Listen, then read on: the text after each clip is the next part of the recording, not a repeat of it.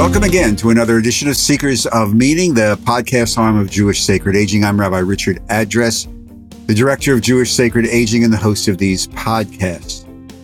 Um, if you would like to reach us or with suggestions or comments about future shows or past shows, you can just email me at rabbiaddress at jewishsacredaging.com.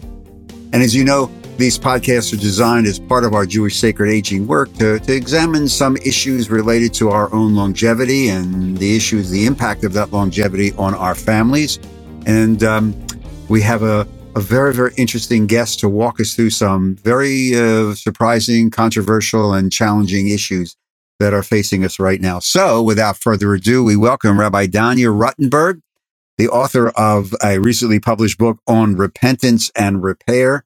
Rabbi Ruttenberg is also the scholar in residence for the NCJW, the National Council of Jewish Women, and the editor of the newsletter Life is a Sacred Text. All that by means of Shalom. How you doing? Hi. Okay. How are you? Uh, you know, uh, what can I tell you? you know, day by day, it's Groundhog Day every day, as you know. yeah. Sadly.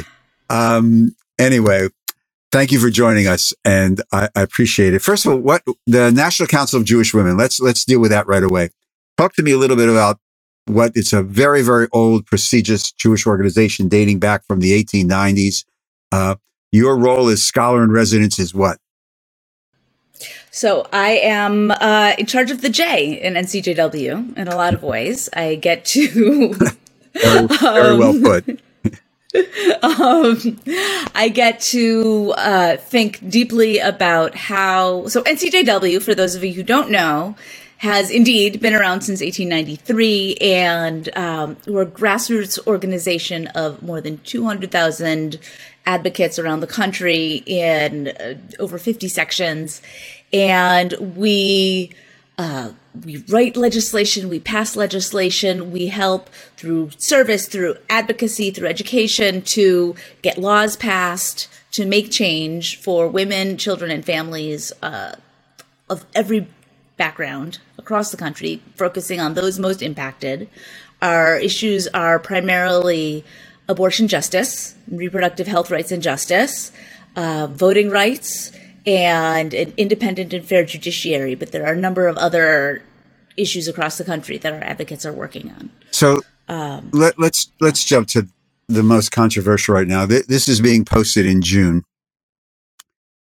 Anytime now, uh, this the those nine people down in Washington are going to make a decision that it seems to be the odds in Las Vegas are saying they're going to overturn Roe v. Wade. Um, first question, the easy one. What's NCJW doing vis-a-vis this issue? So, um, we're talking about abortion, of course. Um, we have been working both on the federal and state level on a myriad of uh, sub issues around abortion justice. We have been writing and passing state law um, across the country, both uh, working uh, in states where harmful abortion laws are being passed. So, for example, we are aligned with the ACLU suing the state of Arizona as we speak. Uh, so, you know, we're working where harm is being caused. We're involved in getting good laws passed to help protect abortion access on the state level. Uh, we were involved in writing and we've advocated for passing WHPA, the Women's Health Protection Act, which was the law that did not pass uh, just recently, but that would have been the federal law that would have protected abortion rights, whether or not Roe v. Wade was upheld this June. Um, and even if the worst happens in a, a couple of months, we are now in the process of coming up with a and, and setting into place a, a significant campaign for for what we'll need to be doing, both in terms of uh, setting up systems to help those who are most impacted, because people who will people will continue to need abortion care even if abortion is outlawed in 26 or more states. Um, so there's something called a trigger ban for those who don't know. Um, laws that are on the books in many states that will sort of automatically go into effect the minute Roe is overturned. And so there are 26 states, more than half the country, will immediately, immediately uh, lose abortion access if Roe is overturned.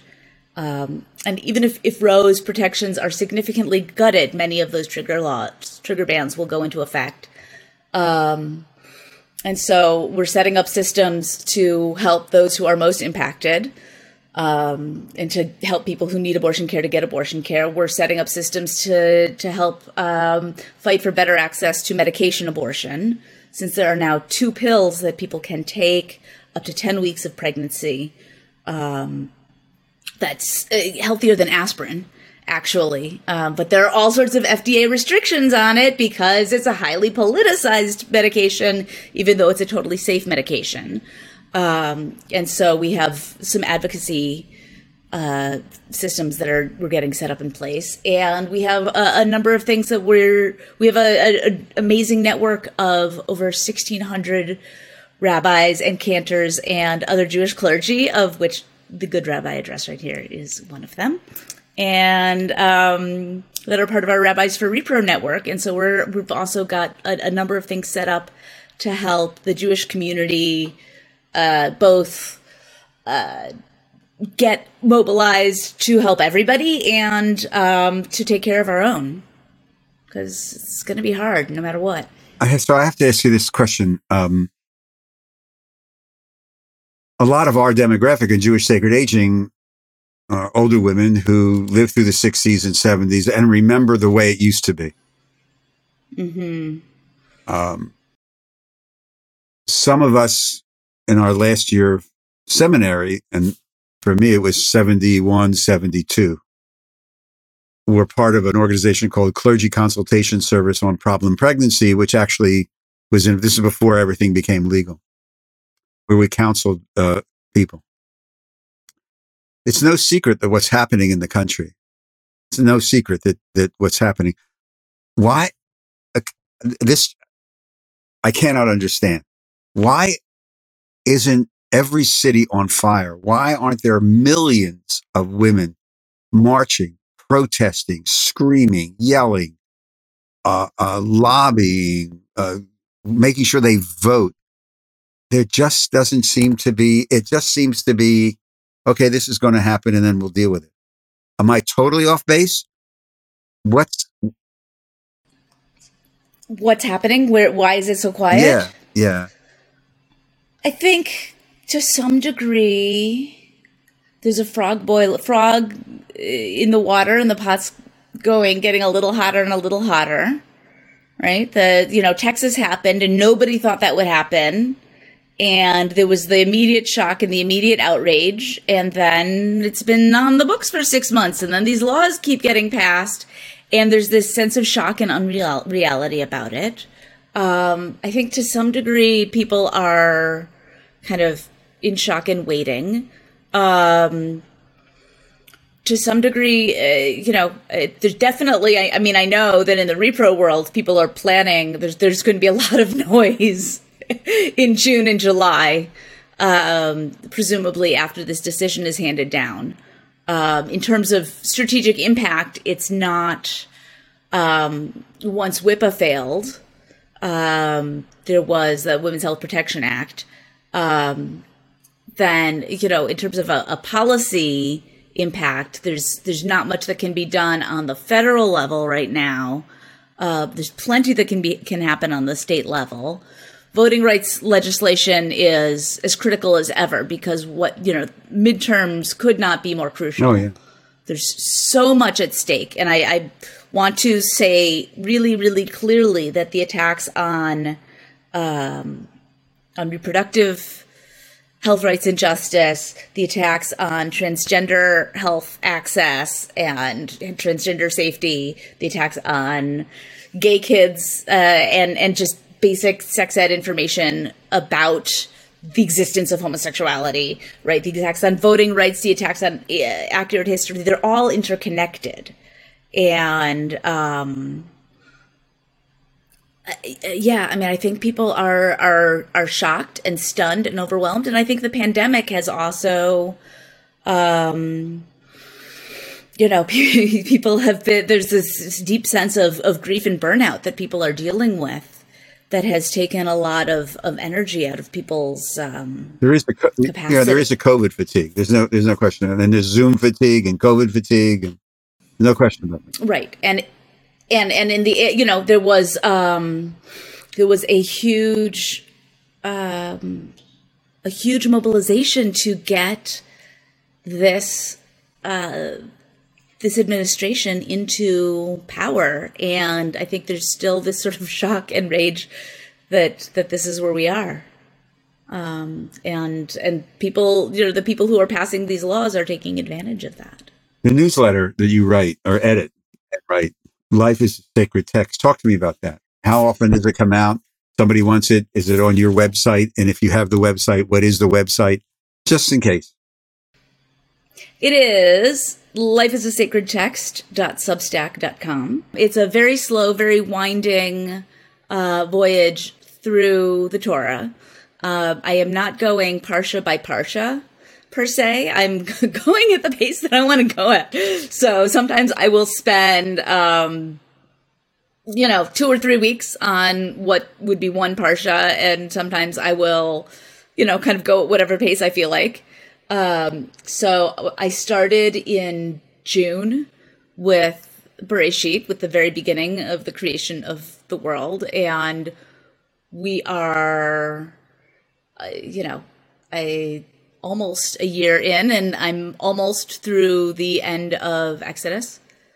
Um, I mean, I knew, you know, I knew at some point we were going to dovetail with the traditional Torah reading cycle and then we would part ways again. And that's exactly what happened. And, you know, this was never going to be a one year project. No, no, no. So, um, that's fine.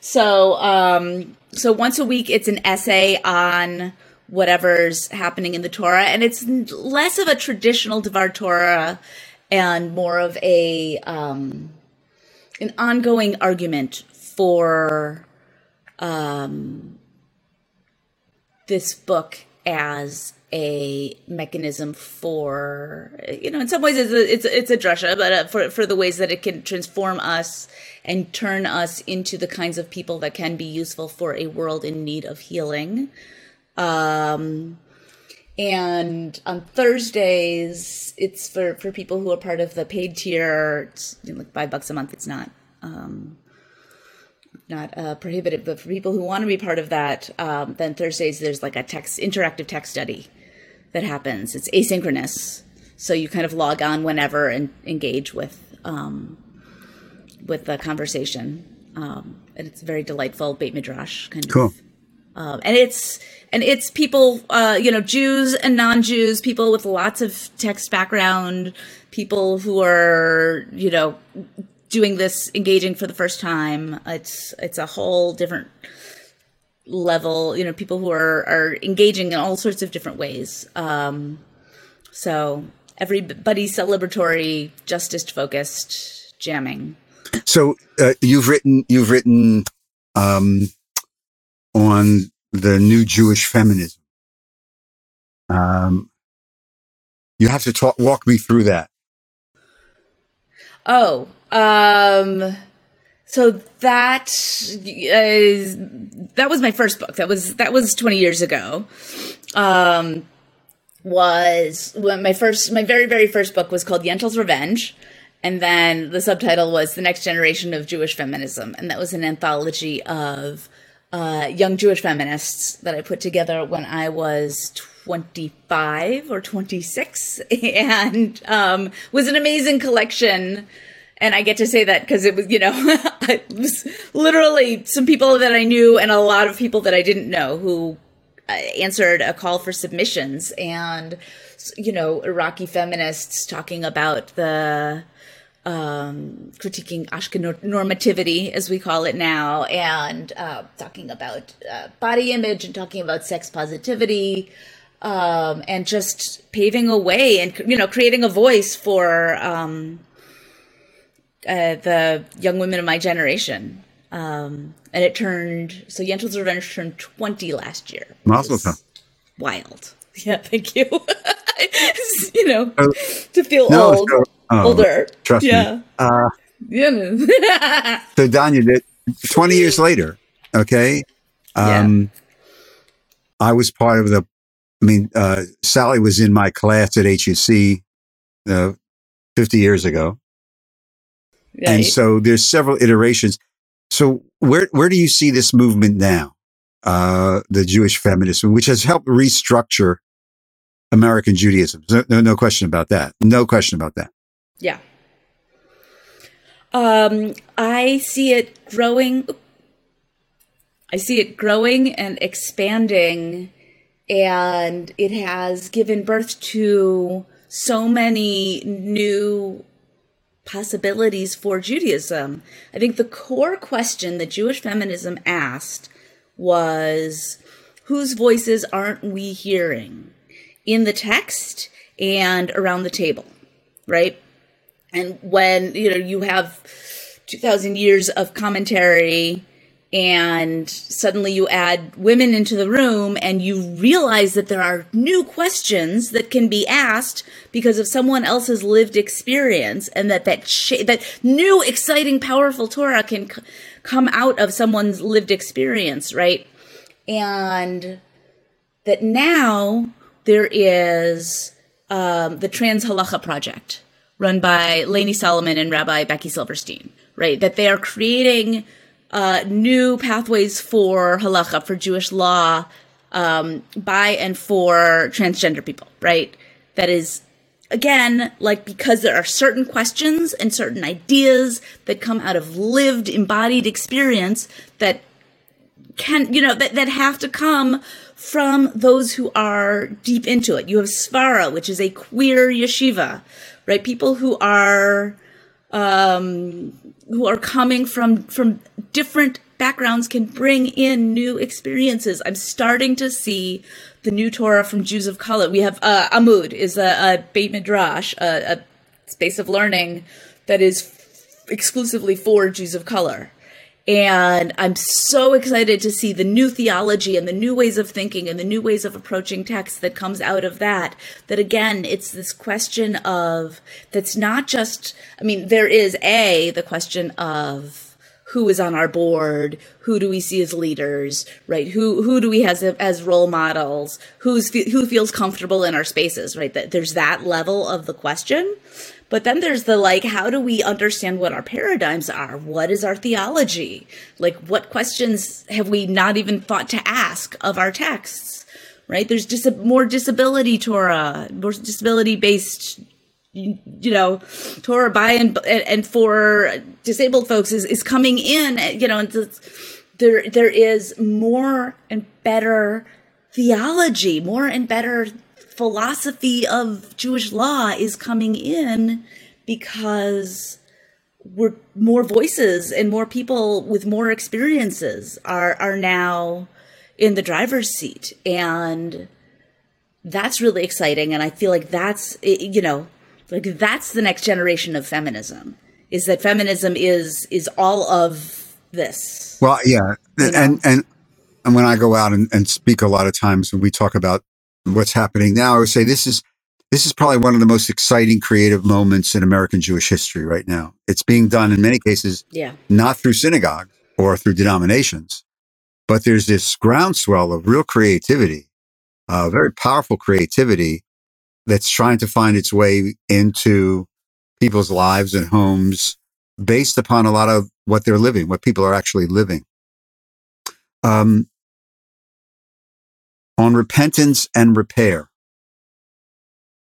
Um, you write about forgiveness. Talk to me about how you're playing that out, especially in this day and age when you seem to be in, in great need of a lot of forgiveness.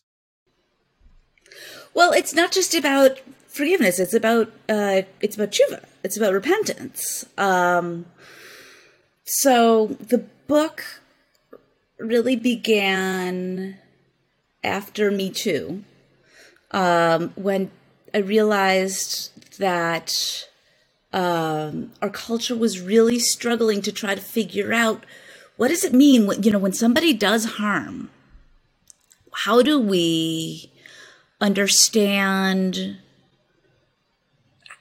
like then what? What do we ask of them? What is accountability what does justice look like when do we when do we say it's okay for them to come back and be in community? When is it okay if they're a public figure? Do they say that they've done enough accountability work and what are we asking them to do? What is the role of the victim? What are the obligations of the perpetrator? And like people were just really looking like kind of casting about because american culture is not very good at this. And i i have my reason i have my ideas about why that is and i've laid them out in the book um, and judaism has actually a very, very good, very clear rubric about how you do this work. Maimonides, in particular, uh, laid out this, the laws of repentance in his masterwork, the Mishneh Torah. And I believe there are five steps that he lays out um, in the laws of repentance. You know, confession, beginning to change, uh, amends, uh, apology, and then making different choices next time. And as I started to look, I started to see that it's applicable not just in our personal lives, but in the public sphere when someone famous commits harm that impacts not just the the uh, one victim, but that impacts the culture at large. Right? It impacts. You can apply it to institutional harm when there are many stakeholders involved. Um, it applies when you talk about harm perpetrated on the national level. Um, it applies when we think about consequences and appropriate consequences for harm, which is really relevant when we want to have a conversation about criminal justice, what that can, you know, can or should look like.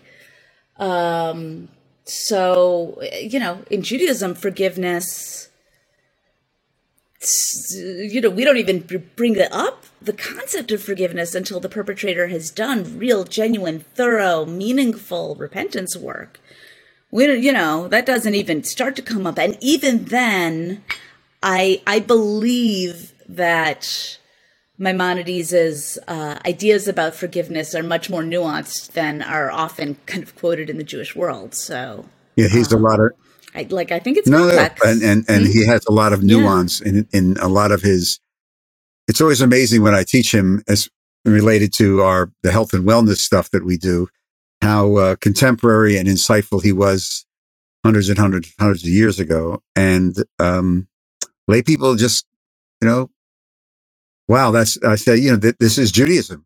It's 12th century, 13th century, 12th, 13th century. This is not modern. This is Judaism from our beginning. So, so we're speaking with Rabbi Danya Ruttenberg, the author of On Repentance and Repair, the scholar in residence for the National Council of Jewish Women, and the editor of the newsletter Life is a Sacred Text. If somebody wants to contact you again, Danya, what's what's your website? What's what's the contact information? Uh, so my website is danyaruttenberg.net and I'm on Twitter at at the radar R A T H E R A D R. Um, which you know in, in Judaism it's the you know the R R A for rabbi and then your initials and when I was in rabbinical school it struck me as very funny that I would at some point be the radar um so it was just meant to be a joke and now it's become like a thing um or very very little thing but it's just tongue in cheek um yeah I'm around I'm findable so before we conclude um I read somewhere in and just looking at some stuff that you've done, um, you used a phrase that kind of like that I got to ask you from your own career and your development, you know, spiritually, theologically. Why and how? Why and how were you quote surprised by God unquote?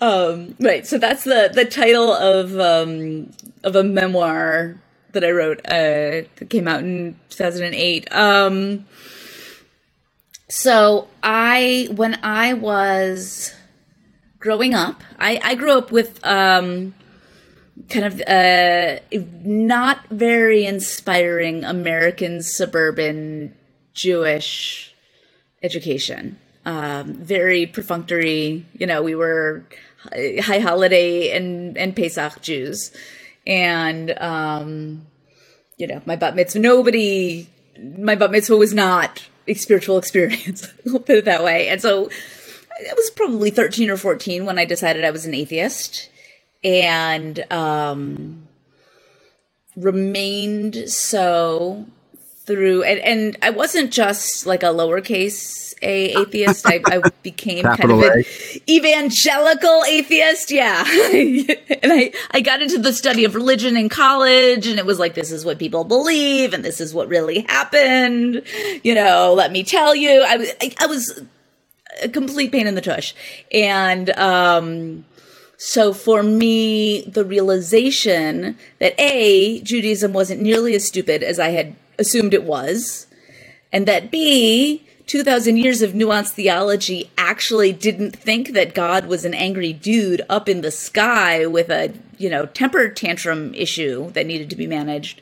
Um, but that actually, spoil alert, the mystical experiences I had started to have towards the end of college had something to do with how many, many, many theologians were talking about God was um, very confusing and something I had to reckon with. Um, and it was Rabbi Alan Lew, Zichrono Livracha, is his fault that I managed to figure out. Well, his high holiday books are very good. Um, so that was your surprise, huh? Anyway, Rabbi Danya Ruttenberg, thank you for being with us. Um, good luck you're going to have a busy summer and fall, I fear, a very busy one. Um, keep in touch and good luck. And, and just, we're going to need a lot of it. Uh, we're going to need a lot of it. So thank you very much for joining us today. And most of all, just stay healthy and, and, and, and stay safe. And to all of you, uh, thank you very, very much for joining us on this edition of Seekers of Meaning, the podcast arm of Jewish Sacred Aging. Again, if you want to contact me, um, rabbi address at jewishsacredaging.com. And if you'd like to make a tax free donation to help support our work, go to the website, Jewish Sacred Aging, and go down to the conveniently located donate button, click on it, and just follow the prompts. It's pretty easy to do that. And we appreciate it. Seekers of Meaning is produced at the Broadcast Center of Lubetkin Media Companies in beautiful Cherry Hill, New Jersey. And again, a shout out to our producer, Steve Lubetkin.